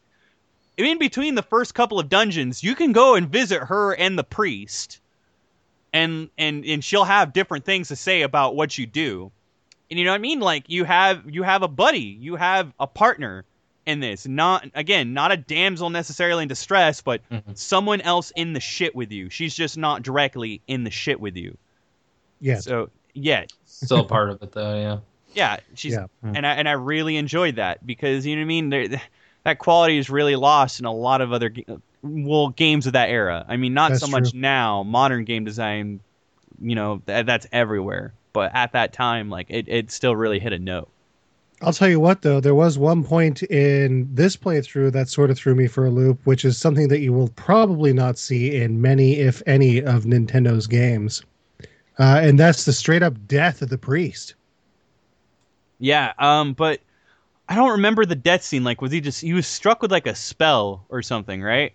No, Or no, you just, find him dead. Yeah, Yeah, you find him and he's dying, and then he just fucking up and disappears. He's gone. That's no, it. I did, and I, I love the music too. The music's really appropriate, but Yeah. like, god damn, it has that that, that retro like, like I can only assume that that's that man screaming in agony as he dies. But uh, yeah, no, that you know what though? I mean, other Legend of Zeldas have kind of touched like the aspect of death. Still to this day, Wind Waker. I mean, can I can I really spoil like the end of it? Is that is the statute of limitations open on that one? It Yeah, is, think we're but okay. I, I think I'd contest that. I think it's just sealed away. You know what? Good Now I'll just I'll just spoil it. We've all beaten it, but I'll throw a Yeah. spoiler tag. Um, I think when you go and you fight Ganon, and that very last moment you finish him, you stick a fucking sword in his Ugh, goddamn dome. So so satisfying. It's like you know, it's that, that pause, you know. yeah, but then he and then he falls to his knees. hmm Yeah, I mean, Nintendo's had a way. I think like there there's a very hidden element of maturity. Spoil. I'm done. That's the that's the spoiler.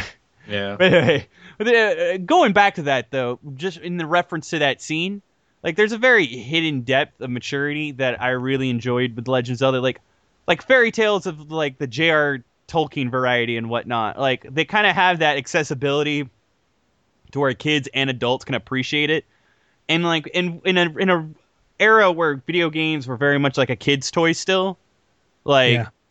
you know, I I have never like really played a game because like I said, it's like a fine wine. It's only gotten better as I play it more and more now as an adult. But you know, I can only imagine how an adult felt. Like I can only imagine how a teenager felt. You can only put so much together when you're a kid, but when you're an adult and you play it in that time frame, uh, you know, in in its proper area of release, and like you have the Super NES and the Genesis, and that's really all video games were. Other, and it's still really early in the game. I mean, early in the game. Then I can only imagine like just what people felt because honestly, when I hit that age and like the big like the big brown groundbreaking game like the game to defy all bars was Final Fantasy VII, and that you know people would not stop talking about it. Now, if you were to compare the two and ask me, like, hey, which one do you think aged better? I don't. I don't even have to fucking think about it. I don't even have to Yeah. think about it. So it's just funny to me that you know that game only gets better as you play it more and more. But even then, it still really did its job, and that kind of begs to where I want to you know follow up on like us playing this game. Like, well, actually, Andrew, what is your favorite moment in Link to the Past? Any from from kid Any oh, moment? any moment. I don't know. I guess I guess honestly, just like even when I went back and started playing it today, just something about the opening, you know, just always is so like it just like as soon as you hear the sounds and the Triforce pieces coming together, the sword comes down, you know, like just like this like the scene at opening, it's almost as iconic to me as the Mega Man 2 opening. You know, it's just like just remembering that and just knowing how it felt to play it for the first time. Like I, I still get that feeling every single time I start it. Like it never changes. Like I almost want to just start it, reset it, and start it over again. I just want that feeling again. You It know, really- just and you really don't really have those moments anymore where an opening, like even just getting to like the press start, you know, is so iconic. You know, to where you just like, oh my god, like every time it gets me. You know, it's almost like I'm, I'm kind of getting goosebumps thinking about it right now. Just like something so simple as like a start screen. Like you play a game now, like who gives a shit? You know, they, they just don't make it important anymore. But like that was important, and it was it was it was easy, it was simple, but like you you knew you're getting into something incredible. Like the moment Well- you're ready to press start. I mean, even even then, they used polygon graphics uh, Mhm. in in that particular sequence that too. was The that was mode seven.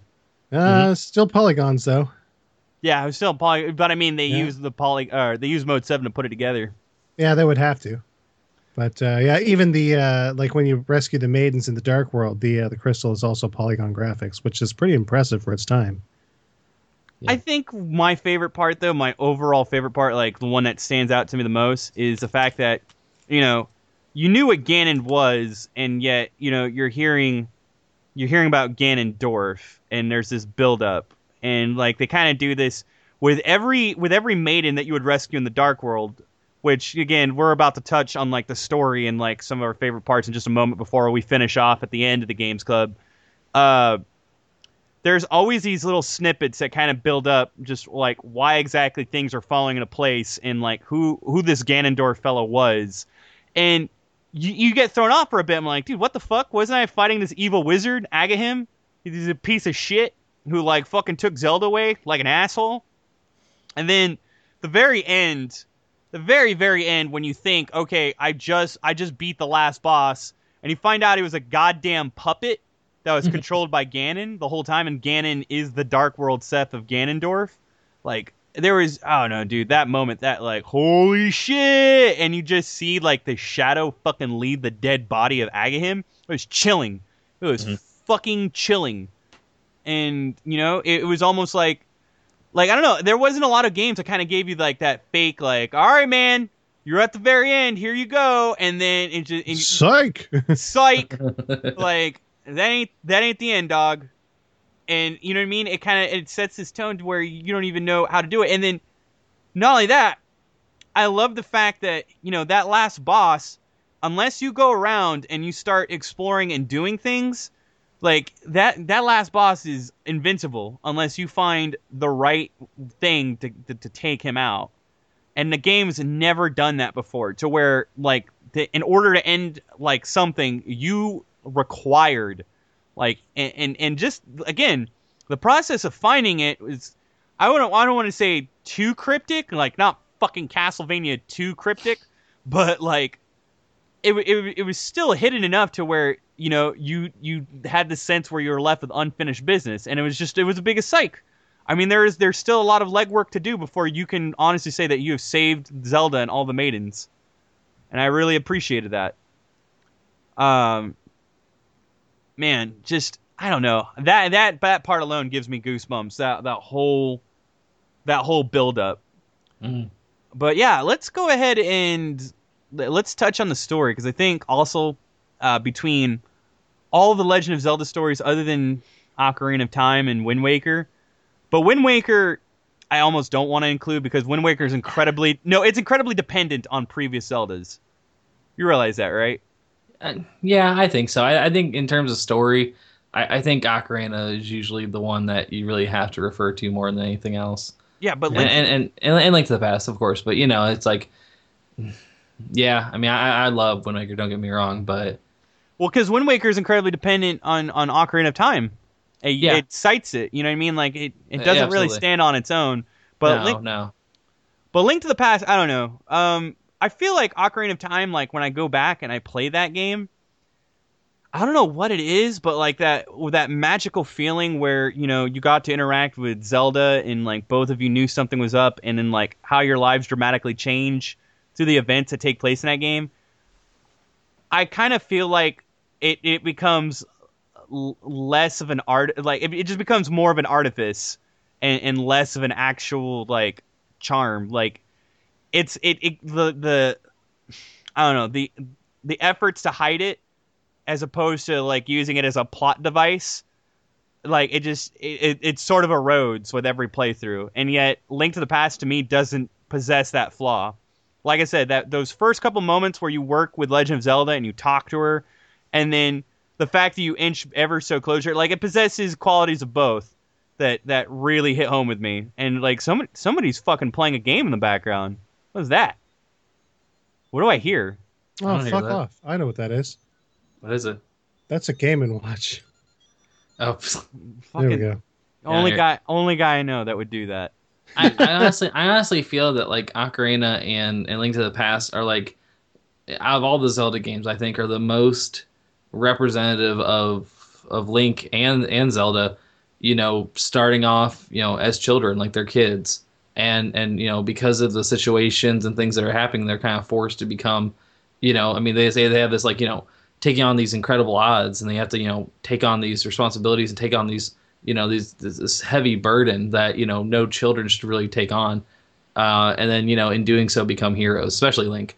You know I, I think link to the past definitely has that. I mean the moment you do get the master sword it's just like spoilers you get the master sword um you know it's just like like, that, that sense of like you know like you're not you're not just some kid anymore you know like, like you are a hero you know, especially in like like Ocarina, you're the hero of time it's just like like those moments are so just outstanding and it, it just it really has that feeling, especially if you were to play that game when you were a kid. Yeah, and I think everyone should. I think every kid should play both those games because there's that, that feeling, that sense of like like I'm a hero. You know, I, I I have to become a hero, faced with impossible odds. Like you know, they actually overcome and and you know just I don't know. Maybe I'm getting too epic in it. I don't know, but, But, it it just- is. But it- I, I feel I feel like those two games, you know, represent that better than any other Zelda game. I feel like if we were to put them in a contest between the two, I still feel like Link to the Past does it better. I mean, Mhm. you mentioned the moment with the Master Sword.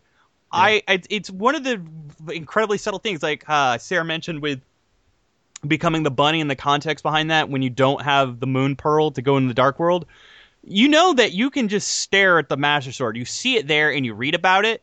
And Yeah. NPCs talk about it, but you it's there and it won't fucking budge unless you get the pendants. And then that moment that that fucking gratifying, rewarding Yeah. moment where you see the pendants just like circle above Link's head, and you And hear that the iconic. light- Yeah, the light pours out of the hole that it's stuck in. It's awesome. It is amazing. It is quite mm. honestly one of the most gratifying moments that I could still like just fucking harken back to. Like the game, like oh man, it's just it's so fucking beautifully designed in every way. Like it's so designed to a no, it, it is. Hey, that game is perfect. Well, it is, except for Link has pink hair. He doesn't have fucking pink hair. He has Come salmon. on. He has salmon hair. Come on, come on, Salmon. Are tough fish. Come it's on. no. Come on, man. It's red. Dog is salmon hair. I love that hair. Leave Mm, that. You leave that hair alone. okay, okay, I'll, I'll let go. And to the point where like Arthur Geese, like a man who's fucking dead to everything that's magical about video games, even though like he, I, I, I love that. Whimsical is whimsical is not in his vocabulary. no, it's not. But I do. I love the way he, he logically breaks things down, and like he is that that that man who cannot like.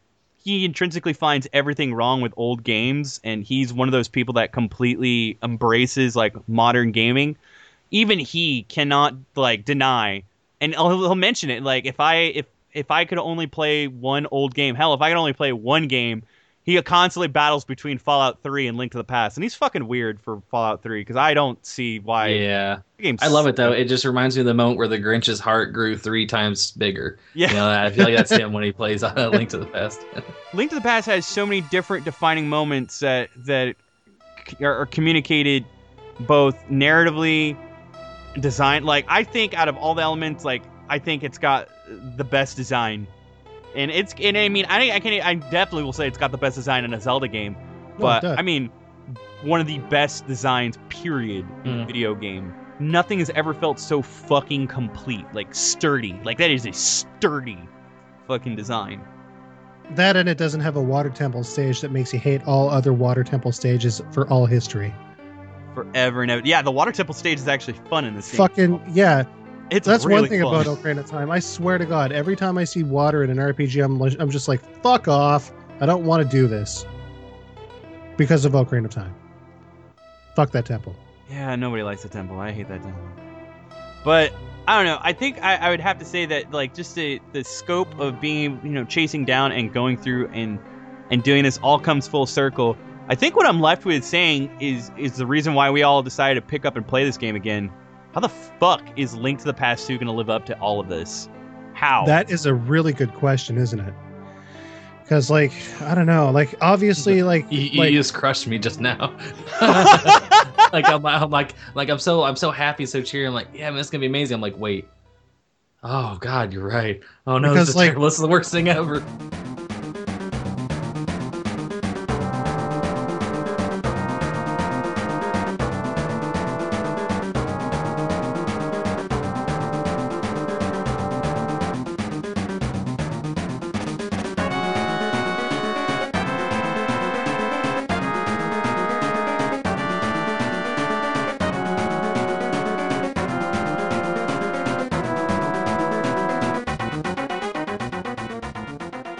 The one thing that I hope more than anything else in the world right now is that they don't fucking pull a new Super Mario Brothers. I just I hope to God they don't.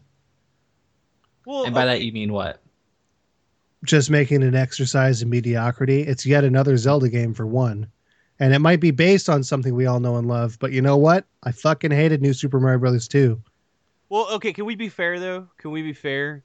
Let's not look at two. Let's not look at Wii. And let's not even look at Wii U, which is actually if I can recommend any of them, it'd be that one. Um, let's look at the original New Super Mario Brothers. You have to admit, for what it did, and it was still new. I mean, when it, when but it it actually was- was new, But you can't deny that it's only a novelty. it is a novelty. I will admit that. I, I just liked being able to throw people down holes. That was fun. you should you should be a bouncer for a living, Uh, yeah, Or- yeah, I could do that. or just Or play you could- Mar Play the bouncer. or play Mario Two all day. You s- Play the bouncer for PS2. Get out of here. Get- you, hey. you stop it. I I like is that game. I like It's, that. it's game. good. Yeah, it's, it's all right. Eh. Okay, if you didn't like it, you played it the wrong way, asshole. oh, I'm the bad guy now. okay. All the time. But Yeah, that's fine. yeah, Good day. but error day. But like, I feel like, and you know, it's it's one of the games that I feel can really actually make use of the 3D. Like speaking of novelty, like the Yeah. 3D is a novelty. Still to this day, I don't, I haven't found anything that's inherently made me want to use it other than like Crush 3D, and even then, it's still a little jarring.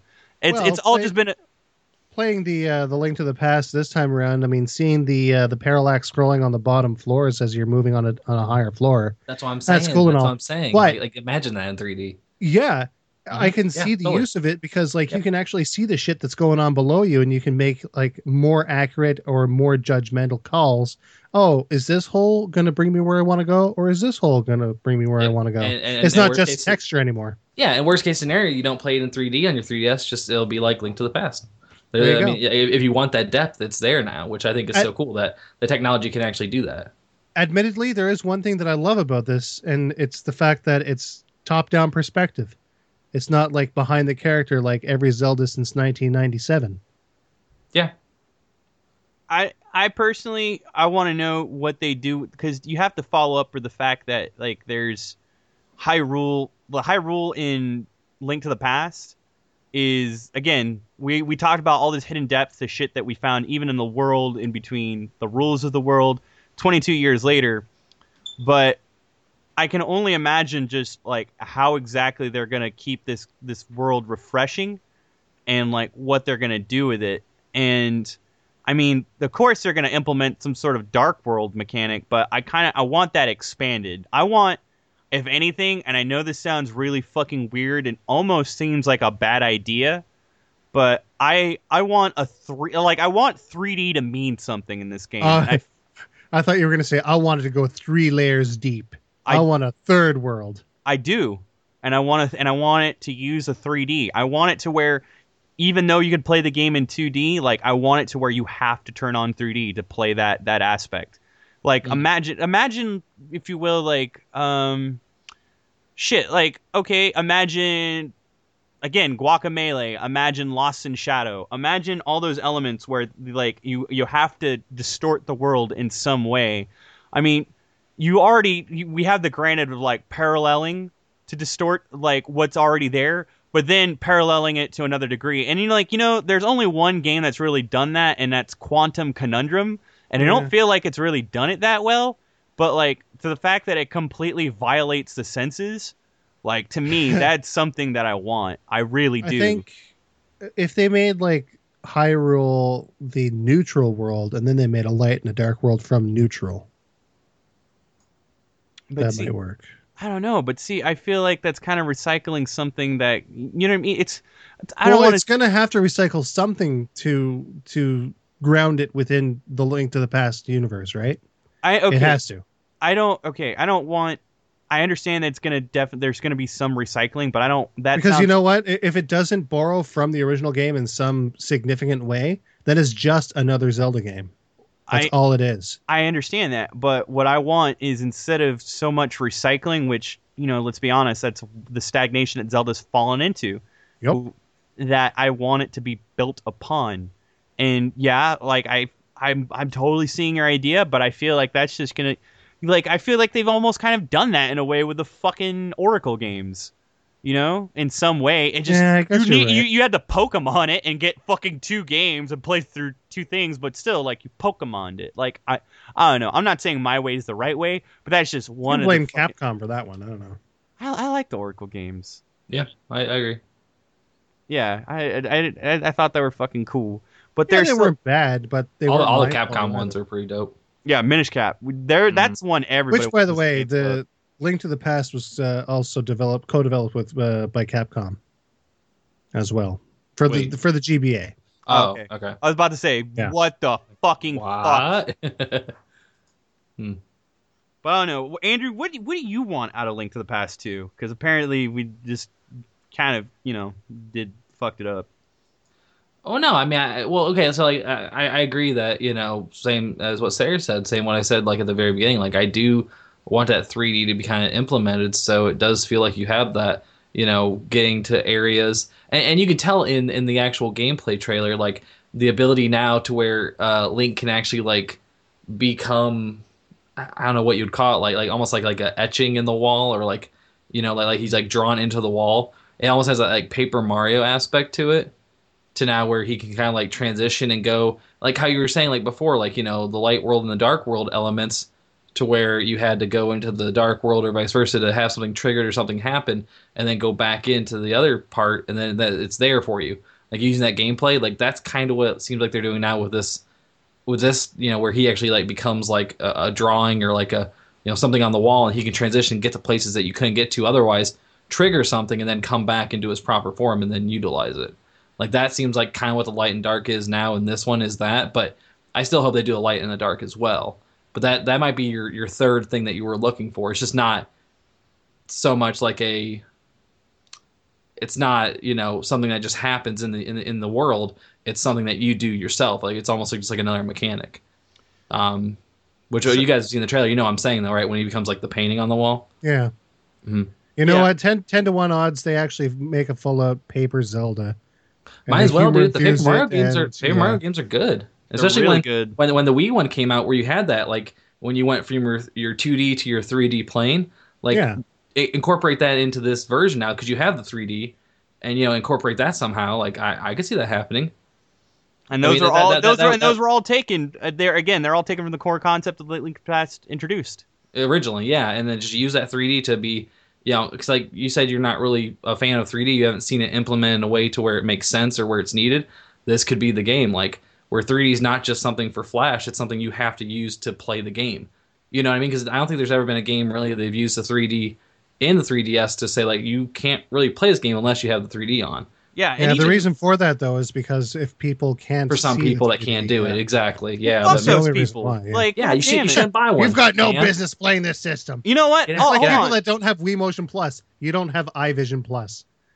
Well, all right. How about this? Like, as long as they make it optional, like, all right, well, for for you pansies, we'll do it this way.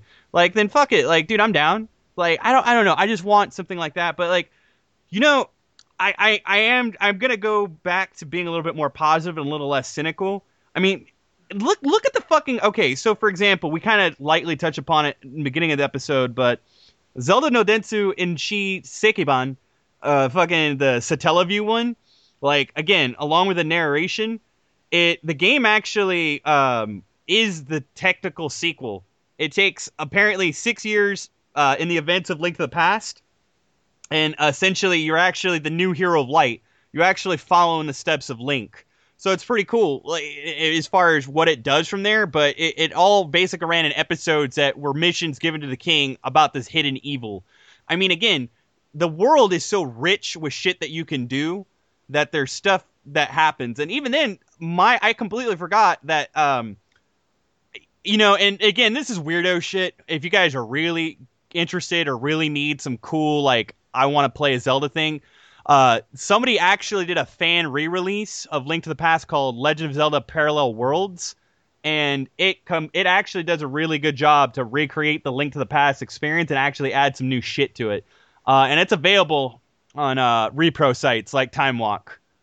So I even recommend checking that out. But like just those two alone, and like nobody's ever been able to repro uh, the fucking uh, Zagazin uh, Densetsu, the fucking Satellaview games, but you can find ROMs of them.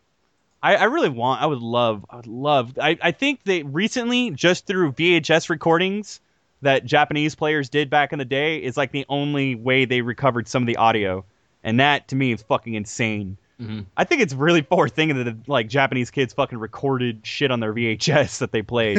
I didn't give a shit. I just wanted to play it, and now like oh we're just catching up, fucking years later with better tech. But we're, Yeah. They were doing it so long ago. Hmm. We're doing it so long ago. But um, yeah, I I really feel like you know, uh, Andrew and no, I think it was Sarah. It was one of you guys are like, what can they do? Like, what is there to do? Link to the Past kind of finished itself up. I don't know, man. It's it's there's so much still fucking there. So Mm. I don't know. I'm hopeful for it. I just my my Maybe you can tr- actually travel to the Golden Land. I would like that. My Yes, apprehension. I want to see what that fucking looks like. my apprehension is being able to follow it up. I want it followed up properly. I want, like, I don't know. It, I think that's the last thing that we can honestly like finish off this games club with. Isn't it unreasonable uh, for us to think that this game will follow up Link to the Past? Is Link to the Past like a follow upable game? I kind of think you know, 22 years later, hell yeah, it should be. It should be, but like part of me wants to say, well, it shouldn't have to. It shouldn't have to rely on you know the fact that Link to the Past is such a great game in order to make another one. But it is a sequel, so I mean that, that's exactly what a sequel is. Like it's supposed to, you know, come out. I don't think it'll ever be seen as a better game. I think it might be, you know, like it might be okay. This is, uh, it, it, I think maybe passable is the word I want to say. Like it just it's just one of those games I think that's so hard to like even like with Bioshock like like everyone pretty much knows how much I'm in love with Bioshock. I still think Infinite's an amazing game. Do I think it's better than the first Bioshock? No, because I, I feel like they're they're both great for different reasons. You know, even though it is you know in that same series, you know it's not a direct sequel, but I mean it is in that universe. It's in that series. Uh, You I feel like Link to the Past two. I think I think maybe maybe they won't call it Link to the Past two. I don't know what the actual official. Cause I know the official title in Japan is supposed to be like Link to the Past two, but they might call it something different here in the states.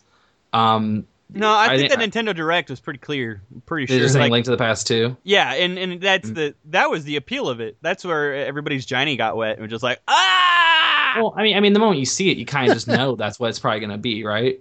You know, but I don't know. I, I, I guess, especially being portable, I think it'll definitely be the best portable Zelda game. I think it can do it portable. I mean, especially if it's contained in like separate quests.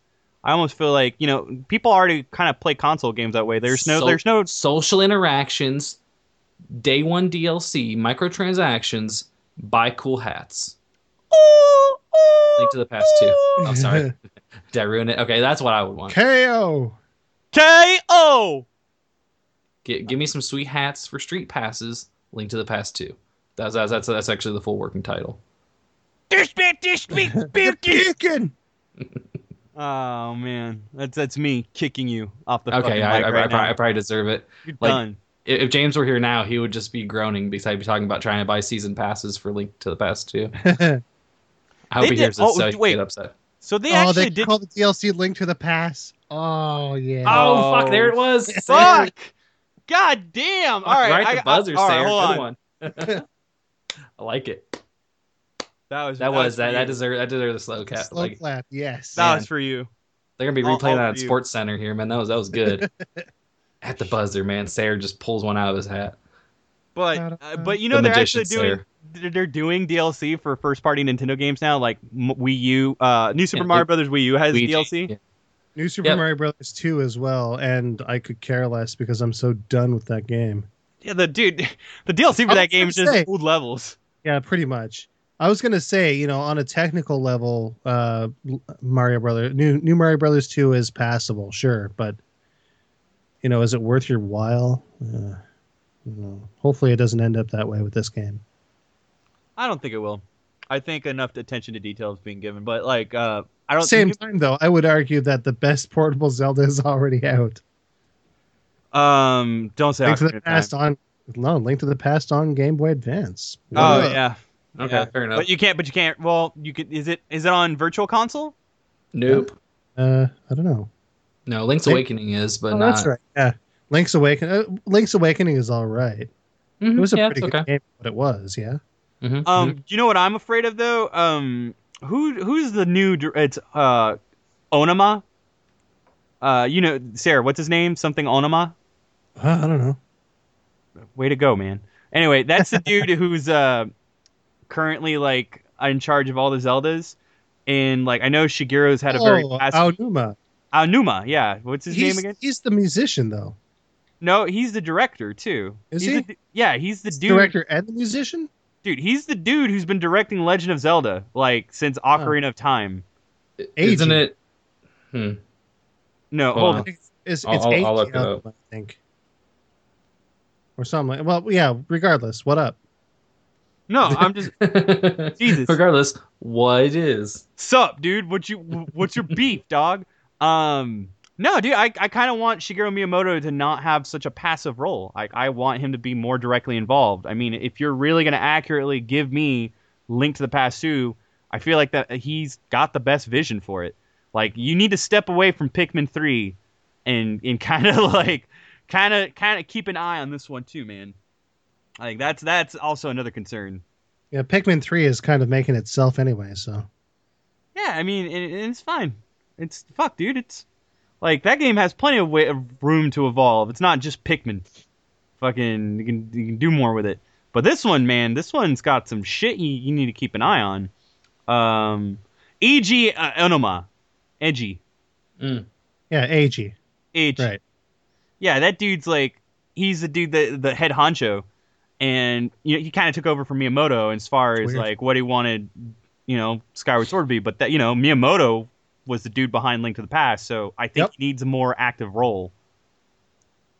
So, anyway, I don't know. Uh, I do like that they're committing to the really fucking stupid official uh, timeline, though. yeah. They're really that- committing to it. That that convoluted mess. No, it's it. They like they established it. It's not convoluted. Well, I mean, it is Well, convoluted. It's yeah. not like Metal Gear Solid convoluted. Ugh. God damn it, dude. I mean, it's kind of sad when you have to buy the Hyrule Historia just to figure out like how it all gets placed. Yeah, but have you seen that fucking tome? It's pretty legit. It, it is 40 bucks legit. later. yeah, forty yeah. bucks later. It's re- that's that thing's like, mm.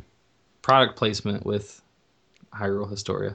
Yeah, honestly, if you were to take two things, if you were to spend money on two things, you need to buy Hyrule Historia and go buy the repro of Legend of Zelda Parallel Worlds somewhere. Like, and don't don't get the ROM. Don't be a bitch. Yeah, don't Fucking need that. but- What are you doing? yeah, go bu- go buy the repro. It's fucking good. Do it. Yeah, all right, but um, uh, episode end. Um, just one one more thing I want for Link to the Past too. All right, what do you want? I want to know if Robin Williams is going to do a commercial for it. Uh, Can, I, can, want, can we bring him back in his I crazy wanna- beard? I want him. I want him there. Where's what, what? What is he doing? He's like, he's fucking. He's not even doing stand up right now. Motherfucker. Robin Williams, you want to be in this commercial, man? His schedule's so open. Follow him on Twitter. He's it's like he's begging for something to do. Anyway.